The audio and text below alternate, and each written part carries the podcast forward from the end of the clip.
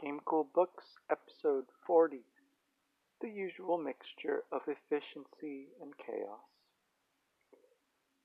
Last time we traced the wanderings of Lyra and Will as they separately make important discoveries among the university's museums and public libraries of Oxford. Chapter 5, Airmail Paper, opens with the two of them meeting back up. Although it's much shorter than Trepanning, it actually includes almost the entirety of the first book, as told from Lyra's perspective. It sets up the next arc of the story, which will deal with the mysteries of the Torre degli Angeli, and it helps connect all these events back to the disappearance of Will's father, who's present once more in his letters before he appears later in the story. But first, very faintly foreshadowing the very end of the final book and beyond, it shows the relationship of trust and care that's beginning to grow between Will and Lyra. Will is sitting alone on a bench, and then suddenly Lyra is there beside him.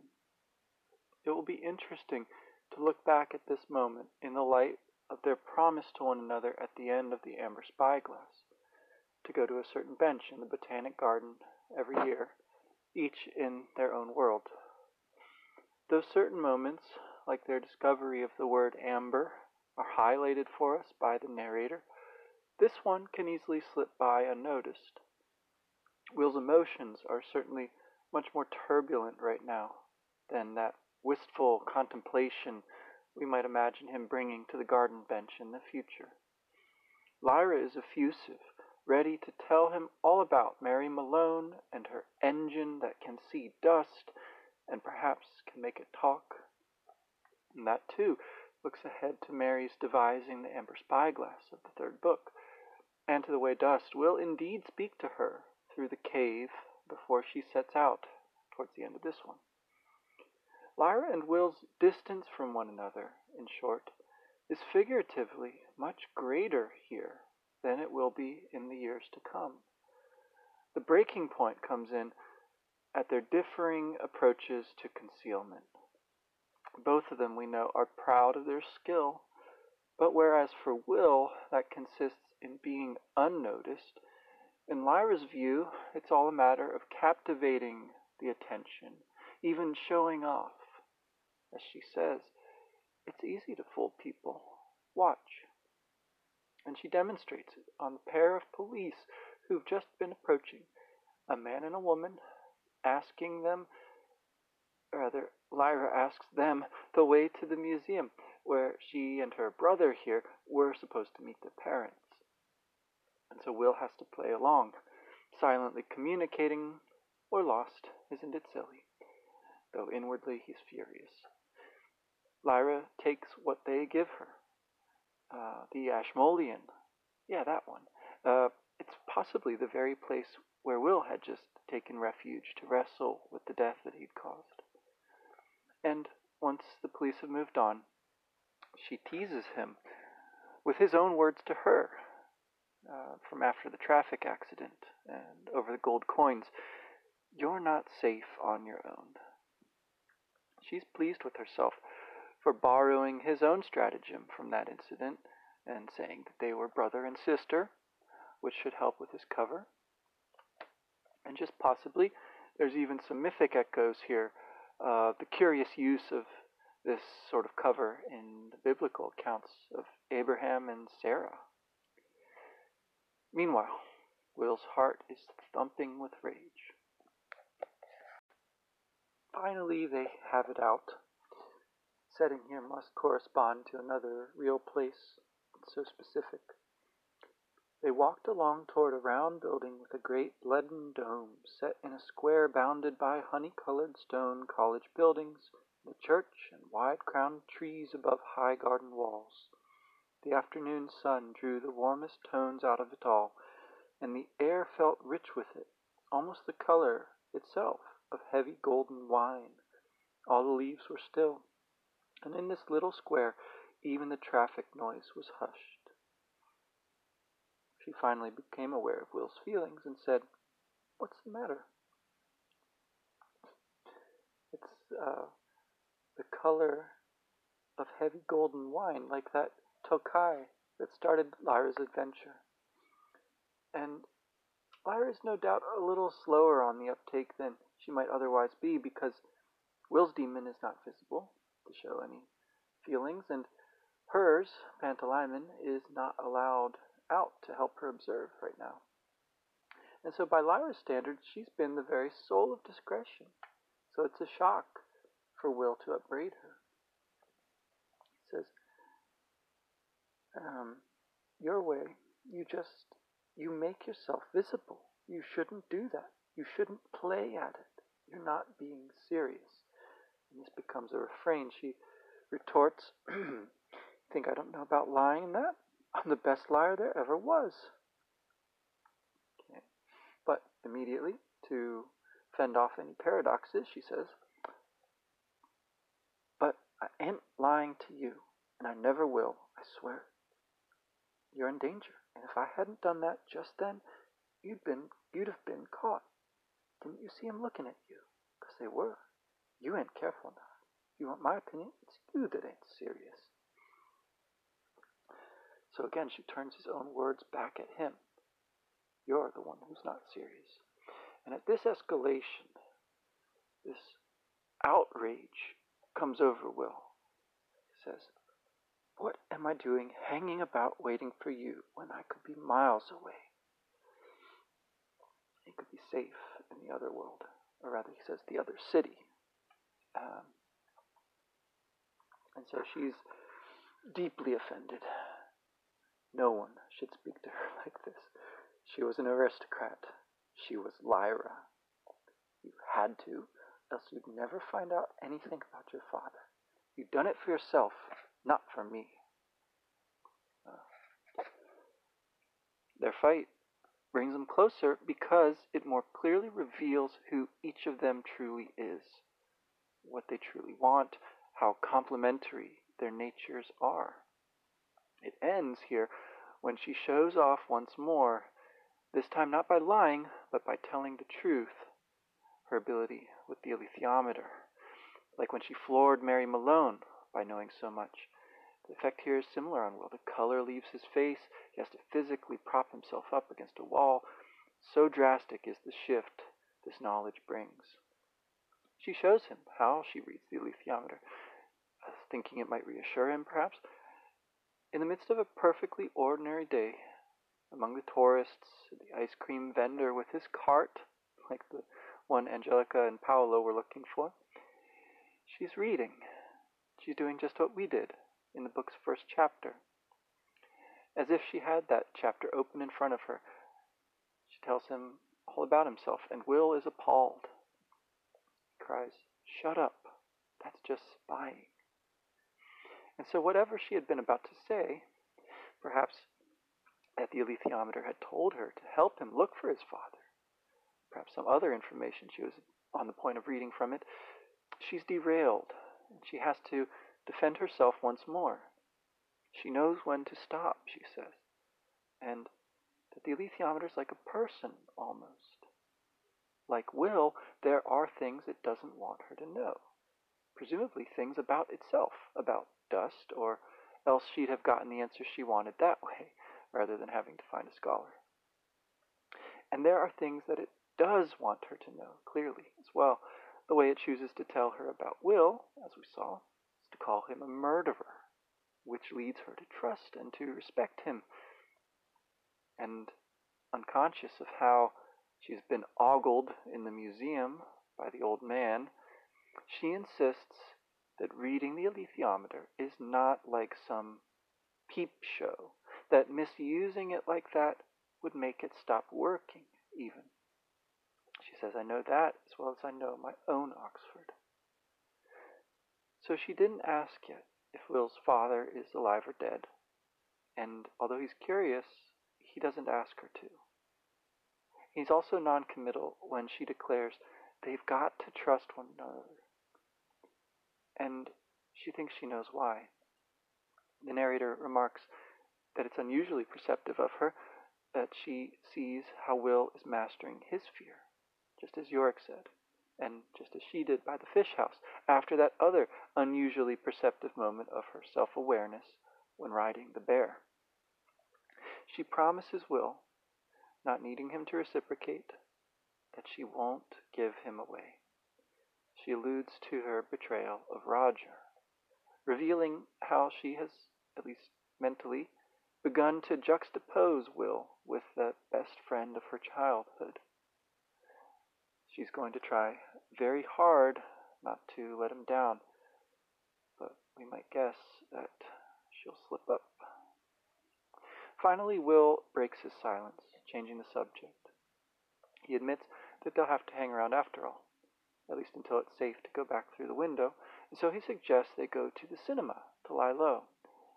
And depending on uh, whether you count their dinner and breakfast together and going to get Lyra some new clothes the day before, this might be their first date.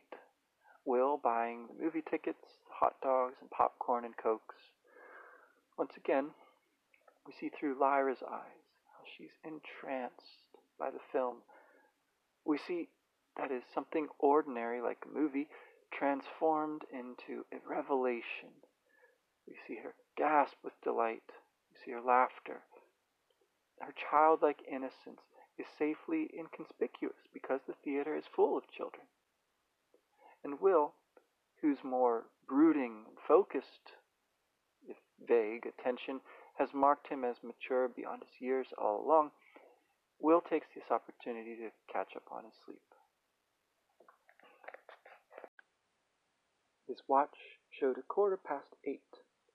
Lyra came away reluctantly.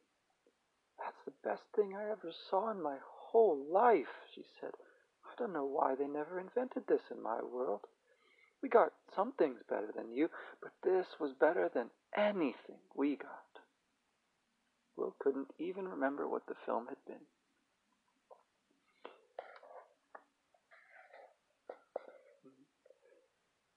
So some things are better, but this was the best. It's rather different from the photograms Lord Asriel showed, and yet you might remember how wonderful those were in their own way. After repeating this experience at another cinema around the corner, nearly 11 this time. Safe to head back to the window. Now they're sure they'll be able to go through without being seen one case at least where Will's way is better. So, eating hamburgers bought from a cart, walking along the uh, the Banbury, yeah, Banbury Road. um, Lyra talks, and Will listens about the differences between their worlds and their stories. She doesn't like the traffic much, but she's also got to admit she loves the cinema and hamburgers even if it's a little odd at first to walk and eat. She's excited about her scholar, who shows such promise, and then she goes on to tell him about Lord Asriel's trick for getting scholars to give him the money he wanted. Will such a good audience. that is, sympathetic, keeping his comments and questions and interpretations to himself, that she goes on telling her whole story So, besides making him stand in for us as readers, it possibly lends further support to the idea that, in some sense, it's Will, as an older person, who is the narrator of the books. His ultimate reaction here, um, her account of a voyage in a balloon, of armored bears and witches, of a vengeful arm of the church, seemed all of a piece with his own fantastic dream of a beautiful city on the sea, empty and silent and safe. It couldn't be true. It was as simple as that. Which, again, does a real interesting thing with time there. Uh, draws attention to the way in which a dream can seem to go on and yet be very brief, or vice versa. Uh, we can boil down a long story into a few telling images. Now, once they're back in the world of Cittàgazze, they feel as if they're home, a weight Will hadn't noticed he was carrying is lifted. And this sets up the first real burst of action in a while. There's a cry in the night, something like what the Gyptians who rescued Lyra from the throwing nets must have heard. Um, Will set off at once toward the sound, and Lyra followed behind as he plunged down a narrow alley shadowed from the moonlight. After several twists and turns, they came out into the square in front of the stone tower they'd seen that morning. Um, so the tower becomes the backdrop for the conflict, and the semicircle of children with their sticks and stones, their fear and hatred, form a mob representing the worst of human nature and specifically of innocence itself, of childlike nature. But that mob gets individualized in a couple ways.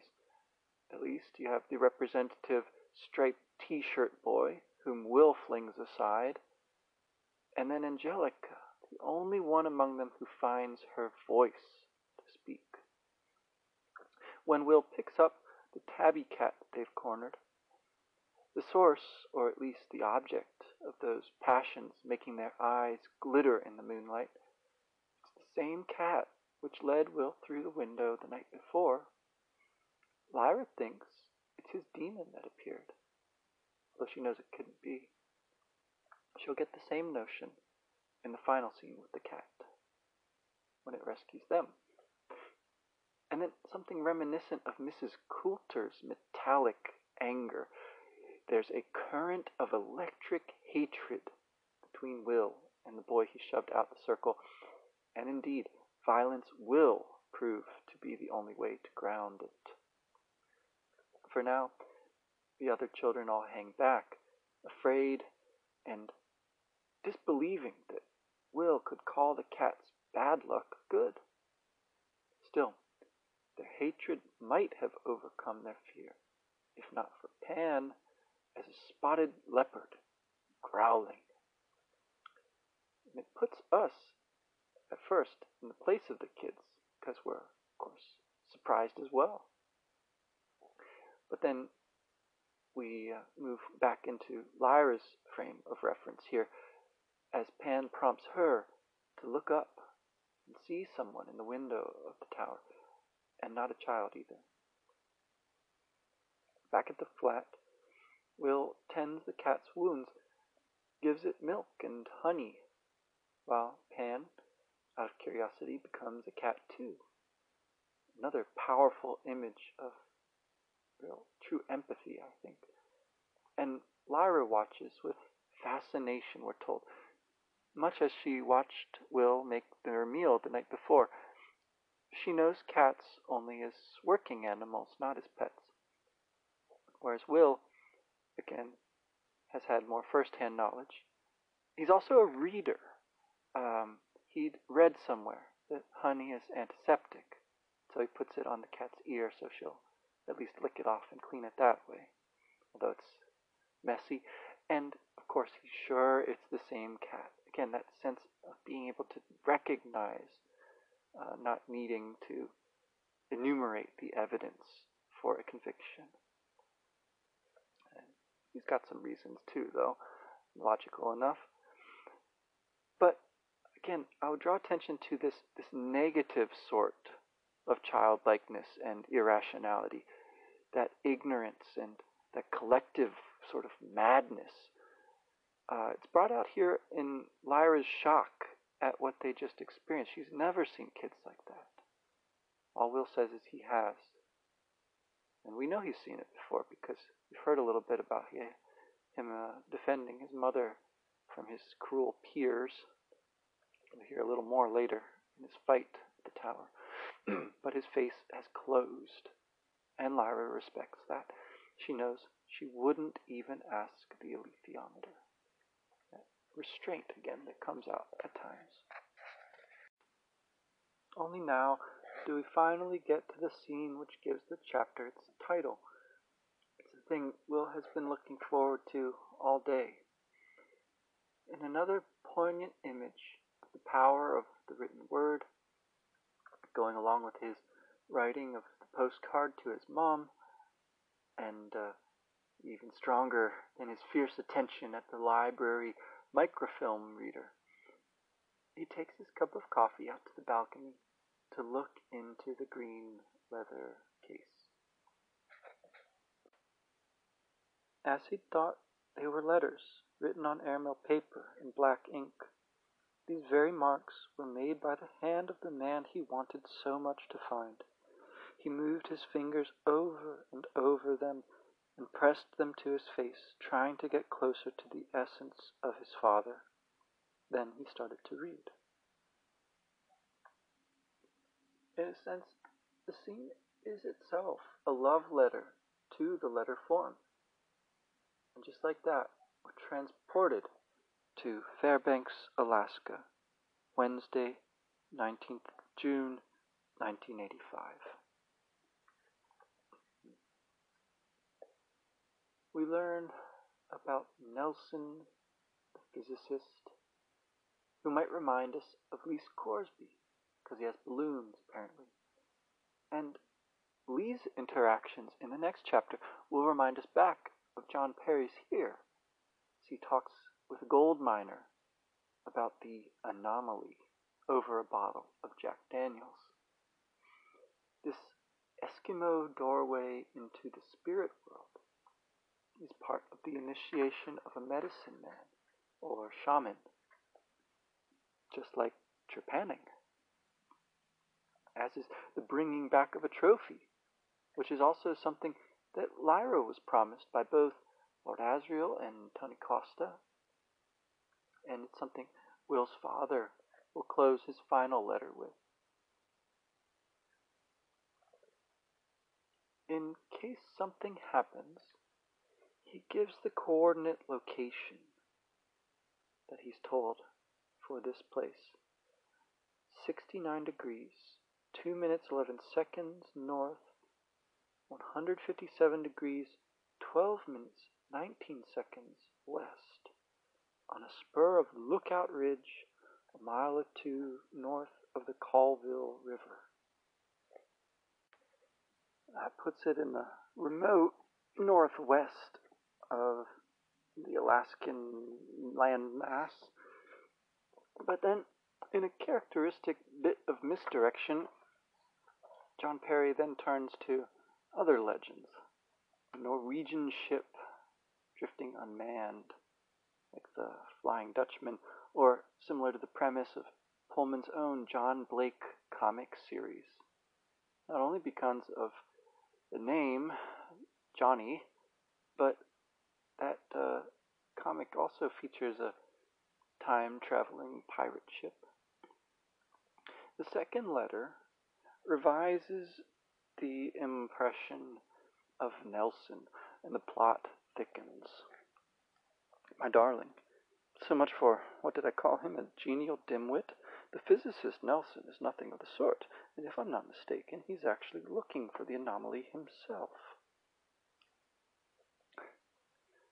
Um, he even orchestrated the delay as John Parry overhears him telling someone about it. So he's working with someone else and he's intentionally messing up the expedition. He uh, plays the bluff soldier. Uh, the old Arctic hand, more things in heaven and earth line. Pretended to tease him with the limitations of science. Bet you can't explain Bigfoot, etc. Watching him closely, then sprung the anomaly on him. And you know he was jolted rigid.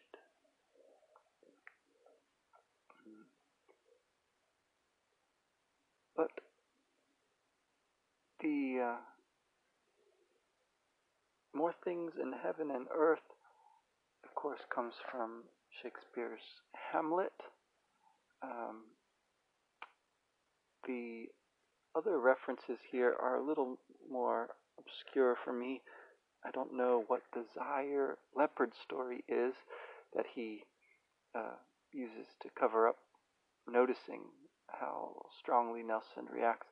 If you Google that, it brings up some stories about a dictator who wore a leopard print hat, uh, things about sporting events like the Rumble in the Jungle. So there's your boxing, pictures of boxers uh, in the cafe, and some things about the 1974 World Cup, oddly enough, because the Zaire team were the leopards, I guess. Maybe there's some witchcraft involved as well.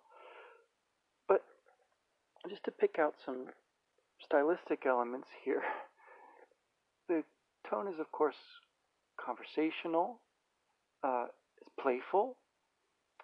John Parry describes the scientists fizzing to get going. That's in the next letter. Um, they're seeking more evidence of early civilizations, civilizations so old as to be anomalous. So draws attention to that word anomaly over and over. One we would probably need to look up. At least I did the first time I read it.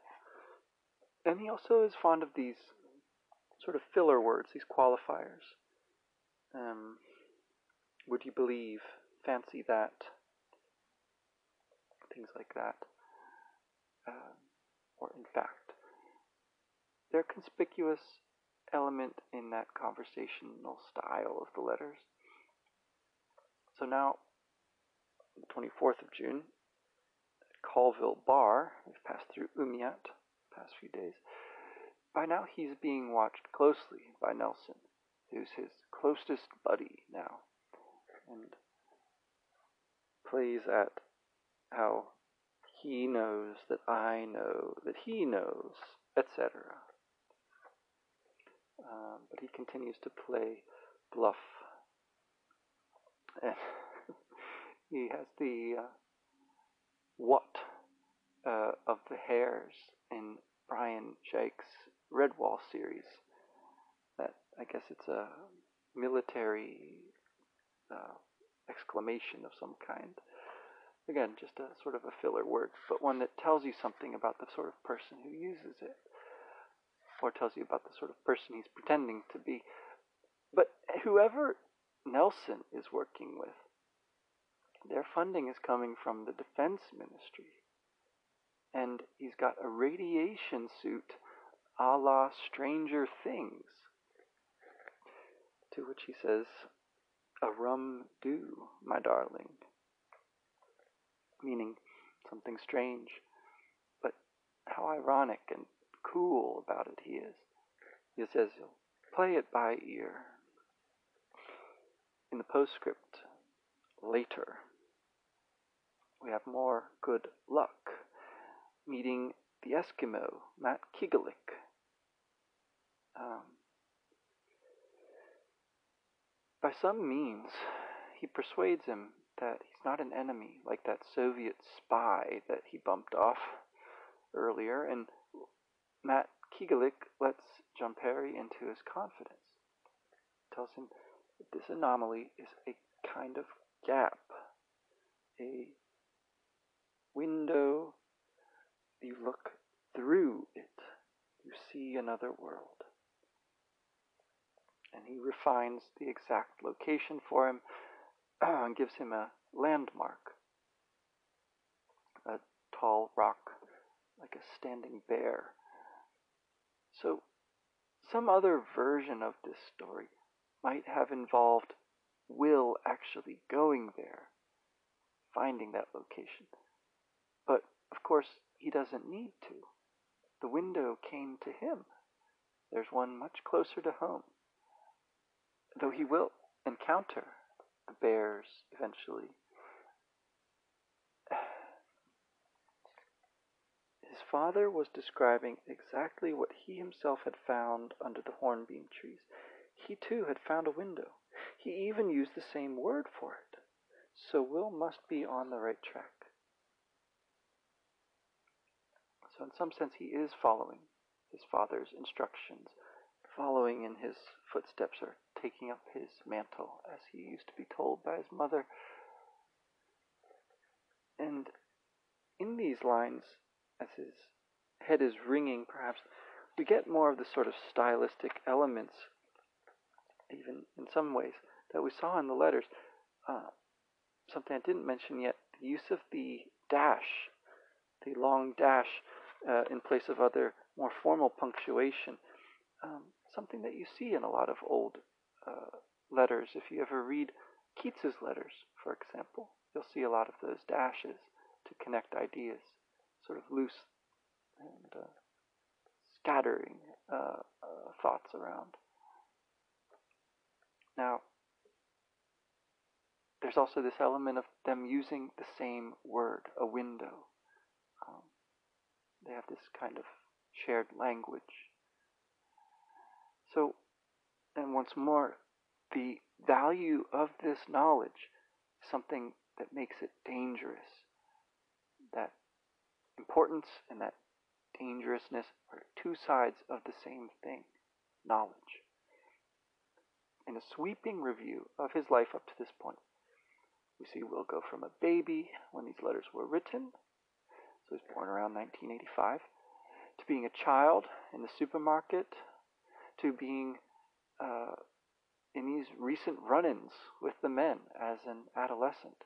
And despite all of this, he's deeply happy. He had no idea what it meant, but he felt deeply happy that he had something so important to share with his father. This extraordinary thing. And we can't help but see some element of autobiography here though it's one Pullman tends to downplay. He too lost his father when he was very young. Uh, he too must have greatly looked up to him. Um, and their names, that is John and Will, evoke the poets Milton and Blake, who have a similarly intertwined relationship your er, other worlds of Christian myth and poetic imagination. And then the name of his mother, which we get in passing here, is Elaine, which could possibly refer to the wife of Lancelot in the Arthurian legend, who is similarly left behind by her husband with the child who would become one of the chief characters in the search for the Holy Grail. Will's wish for the end of his quest is a bit more modest that he would meet his father, that they could talk about this thing, and that his father would be proud that Will had followed in his footsteps.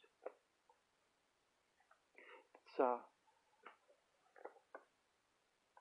quiet and the sea is still. He folded the letters away and fell asleep. So ultimately, the information that matters to Will in these letters is not quite the same as the information that mattered so much the men who were trying to steal them. It might even be different from whatever it was that his mother saw in the letters. Almost certainly is. And they were private to her. She never showed them to Will or even let him know where they were. So there's an interesting combination here of an overlap between Will having this secret that he shares with his father and him having pried into a secret that is his parents. He's able to finally form perhaps a clearer picture of this man that he never really knew. And at the same time, he wishes, maybe more distinctly than before, to actually get to meet him. Very moving portion of the story here, uh, one that we're allowed to sort of rest with for a while while we shift back to Lyra's world next time. So, thank you for listening.